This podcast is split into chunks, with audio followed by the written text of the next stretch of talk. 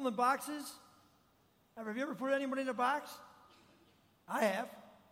Uh, we make boxes all the time, right? There's the athletic people, the non athletic people. There's the smart people, the people that aren't so smart. There's the good looking people and those who aren't quite as good looking. There's the people that have done really good things in the world and people that have done worse things in the world. Whenever we put people in boxes, we're actually creating categories that separate us and limit us, right? We're keeping uh, people separate from each other. We're keeping ourselves separate from other people. And then there's those boxes that we put up when people have done something that we aren't so proud of. You know, like we call them alcoholics, or that guy committed adultery, or that guy's divorced, or that lady's done this. And we put all these boxes up around people, kind of labeling them with their sin, with the way they've really messed up. And those people were really afraid to get in their box because if we get in their box, they might touch us. We might get contaminated. We might get polluted. You know what I'm saying? I mean, their sin might rub off on us, and it's not going to go so well for us. Now, churches have a way of becoming places where there's people on the inside and people on the outside. Church buildings are awesome, but sometimes they keep some people on the inside who feel comfortable coming in here, and other people on the outside who don't ever really want to come in here because they're not really sure if they're going to really be welcomed in this place. Most of us come to church dressed to the nines, right? Are you impressed this morning, huh? Yeah, a lot more, a lot more dressed up because I'm trying to cover up my weaknesses, my limitations, my failures, my difficulties. If I put on the right clothes and come and stand in front of you, you all think I have it all together. Right? We all play this game, don't we? And if we can make sure everyone thinks we have it all together, then no one really knows what's going on deep inside. But if you could get a real look at my heart, at my mind, at the things I'm struggling with, you might put me in a different box. You might not even you might not even be sure that you wanted me to preach to you this morning. Right? That's what we do. Now, this morning's art, lost art is the art of welcoming. And we're going to join Jesus. He's just finished healing the guy who was lowered through the roof right at his feet, and he says, Take up your mat and walk, your sins are forgiven. And then he heads out into the streets of Capernaum, and we read this As Jesus went on from there, he saw a man named Matthew sitting at the tax collector's booth. Tax collectors were recruited by the Roman Empire to collect the money they needed to keep everything running, right? Tax collectors were usually local citizens who knew the customs and the people of the town Okay? And, the, and they were required to collect a certain amount of money for the Roman Empire every year and turn that in. Now, you might wonder how did they make their money? Well, they collected extra. So they come to you, they collect a tax that's rightfully the Roman Empire's tax, and then in order to get paid, they collected some extra. If they liked you, they might collect a little less extra. If they didn't like you, they might collect a lot more extra. Okay? How's this going to make you feel about these guys? really warm toward them? No. No, these people were hated by the locals. These people were despised. They were people that were considered to be people that had sort of sold themselves out to the pagan Romans and we're kind of in partnership with them to enslave the Jews.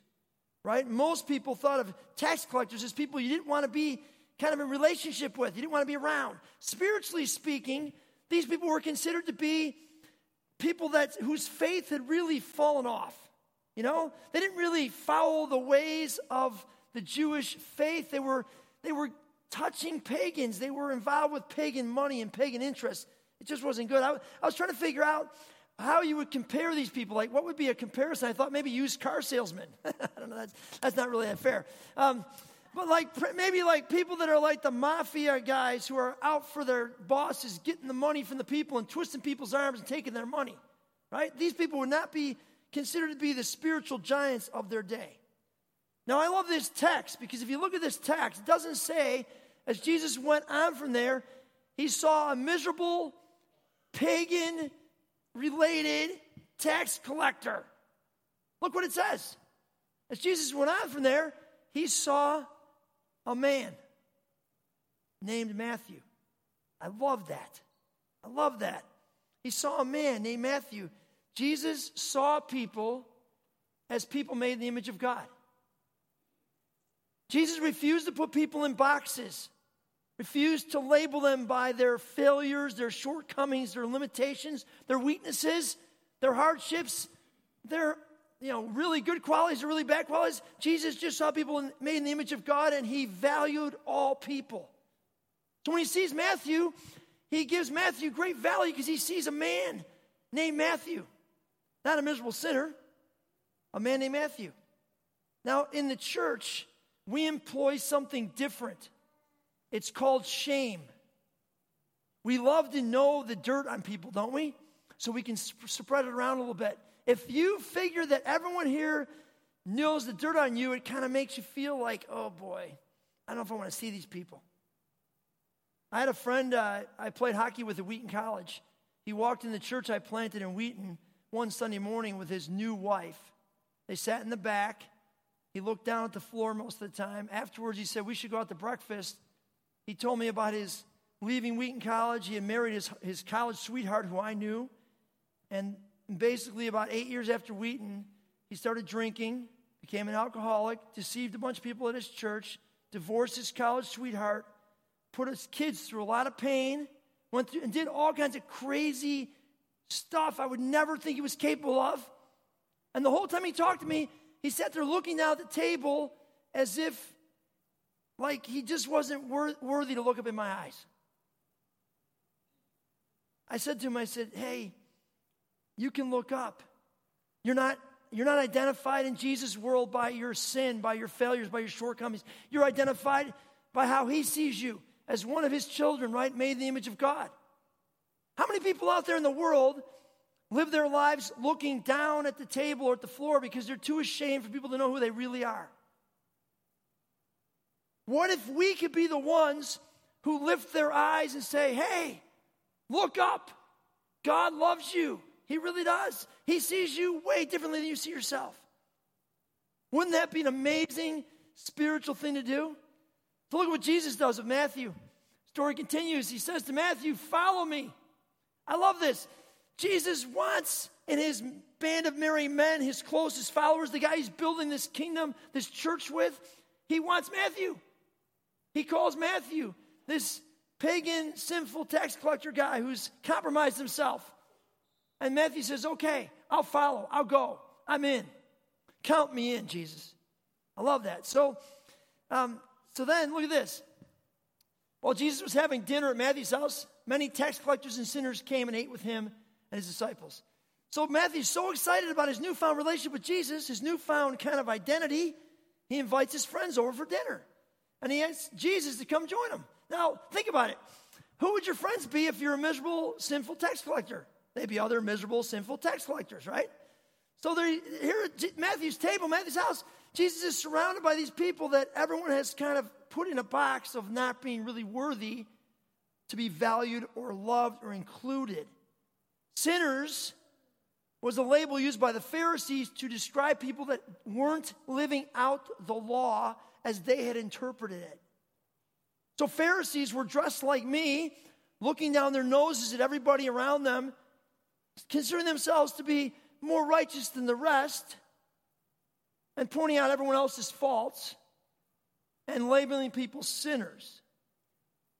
Pharisees thought of their holiness as higher, purer, and it was a mechanism for social exclusion.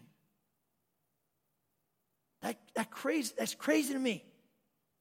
Jesus is our Lord. He's the most loving guy to ever live on the planet Earth.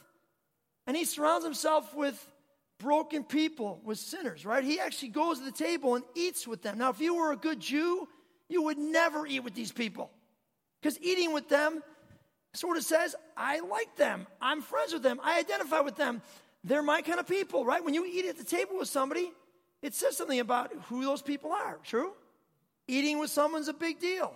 I mean, uh, think about your kids when, you, when they send them to school. You ask, Do you have someone to eat lunch with? I remember when I would go travel to these places to consult with these churches, the worst time of the day was dinner I had to leave my hotel by myself and sit in a restaurant by myself, eating by myself. I was like the biggest loser on the planet, right? So when you eat with somebody, you're basically saying, I identify with you. I want to be in relationship with you. What if the most spiritual thing we could do on planet Earth, what if the most missional thing we could do was simply invite people over for dinner and eat with them? I mean, you already eat 21 meals a week. Why don't you give three of them to mission? Invite your neighbors over, have a meal with them, hang out with them. That's what Jesus did. Henry Nouwen says it this way We all need to eat and drink to stay alive, but having a meal is more than eating and drinking. A meal together is one of the most intimate and sacred human events. Around the table, we become vulnerable, filling one another's plates and cups and encouraging one another to eat and drink. Much more happens at a meal than satisfying hunger and quenching thirst. Around a table, we become family, friends, community. The table is one of the most intimate places in our lives. It is there that we give ourselves to one another. We invite our friends to become part of our lives. But if you think about it, we're pretty choosy about who we'll eat with. Isn't that true? I mean, you don't want to really eat with some of those neighbors that live around you, do you? I mean, they might contaminate you. Jesus was not choosy. Jesus hung out with the weirdest people. Let me tell you about one. Luke chapter 8, verse 1. A bunch of women are following Jesus around. One of them is called Joanna, the wife of Chuza. Now, if you read Josephus, what you learn is Chuza was the manager of Herod's Viagra vineyards. Seriously. Herod was richest man in the world because he grew this Viagra in the ancient world that supposedly worked. They've tested it, it doesn't really work. But Herod was, Herod was growing this stuff. Chuza was managing it for him. And Joanna, the wife of Chuza, is following Jesus around. And it says that she was supporting him out of her own pocket. What? Would we take that money here in church or would that be dirty money? I guess no money's too dirty, right? We just always take it. But think about it.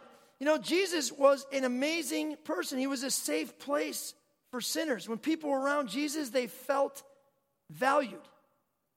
They felt like they were lifted up. They felt like they could look up, that they weren't identified by their sin. Look what Luke 15 says about Jesus. Keep going, next one. There we go. Now, the tax collectors and sinners were all gathering around to hear him, but the Pharisees and teachers of the law muttered, This man welcomes sinners and eats with them. You know what our biggest fear is of eating with sinners? We're afraid that we're going to condone their behavior. True? Aren't you afraid if you eat with a sinner, people are going to think that you're condoning what they stand for?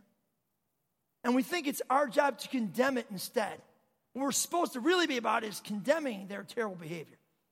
But what if we don't have to condone? We don't have to, have, we don't have to condemn? What if we can just love and welcome people and show them mercy and grace. Now, I've uh, had some interesting experiences over the last few years, gotten to know a bunch of African refugees. Um, my wife is way better at this than I am. Um, and you know, think about an African refugee, there's all kinds of stereotypes. We've got them in boxes, don't we, in our heads. These are legal African refugees. But this one young lady that I got to know over the last couple years, her name is Beatrice. When I first met Beatrice, she acted like a 12 year old. I couldn't figure out how this 25 year old woman acted like a 12 year old. And she had five little girls from three different men.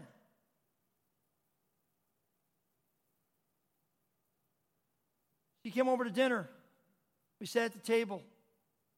We sat and talked. And then out came her story. In the war in the Congo, she was separated from her mother when she was 10, 11 years old. Ended up in a refugee camp by herself. Imagine this at 10, 11 years old. She was raped by a group of men shortly after arriving there, and she had her first two children. It happened more than once. They moved her from that refugee camp to another one so that she could be safer. They locked her in a home there and more men raped her there. That's when her third kid came along.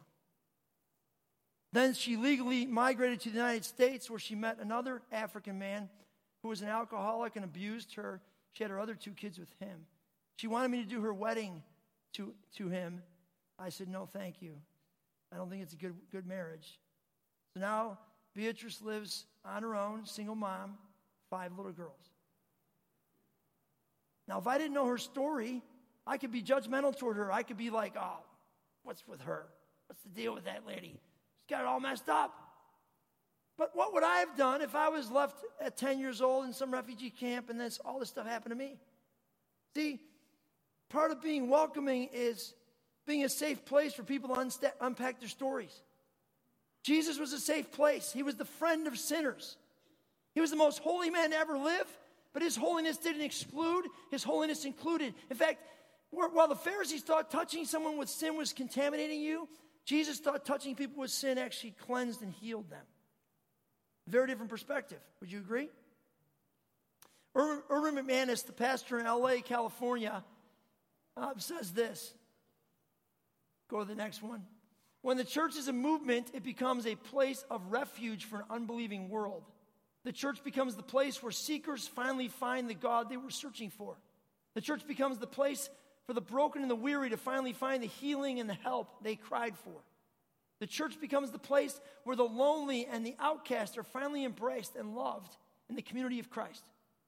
When the church becomes a movement and not a monastery, she becomes a place of transformation for the very culture from which we run in fear. So, is anybody welcome here at Elmer's Church? Anybody that walks through the doors? We're ready to take them in, to look them in the eyes, and say, We see you as a person made in the image of God. No matter what they've done, no matter what they've been involved in, no matter how they look, are we ready to welcome them? Now, you can practice. You know, there's a thing called muscle memory that you understand. is really pretty powerful, and, and most of us know it from driver's ed. That's why people drive so poorly, because they're so, their muscles are so trained to drive, they don't have to pay attention anymore, right? They can just drive the car. so you see, I go by people all the time, they're staring at their phones, they're going all over the place, because their muscle memory can just drive the car. They've learned how to do it from doing it all these years. Well, we have to get some muscle memory around welcoming. We have to practice right? We have to practice being a welcoming community where people can come in and feel the grace, the love, feel us looking at them like Jesus would look at them. And the best way to practice is to have someone over for dinner this week. So that's your assignment this week. Who in your neighborhood needs you to have them over for dinner? And just look them in the eye and get to know them. I had a great story this morning from one of our own members here who told me this week we were praying for this and we took this young lady out to, to, to, to dinner. They're like, nothing really happened. We didn't lead her to Jesus. I'm like, it's okay. Something happened. She feels valued. She feels loved. This is awesome. Right? What if we could just value people and love them? I guarantee you we'll become known in the community as the church that values people and loves them. And that's a good way to be known. So this week, can you think of somebody to take out to dinner? Someone who doesn't know Jesus. Invite them to your house, have them to dinner, get to know their story, ask them a lot of good questions, listen, and then pray behind their backs, right? And you'll be on the mission of God. Pray behind their backs. They don't need to know you're praying for them. Just pray behind their backs, okay? All right. Amen. Let's pray. Let's pray. Jesus, we want to act like you. We want to be like you. We're supposed to be following you. So, Jesus, please um, make us like you. Help us to treat others like you did. Jesus, we pray your Holy Spirit would transform the way we look at people, the way we treat them. In your name, Jesus, we pray. Amen.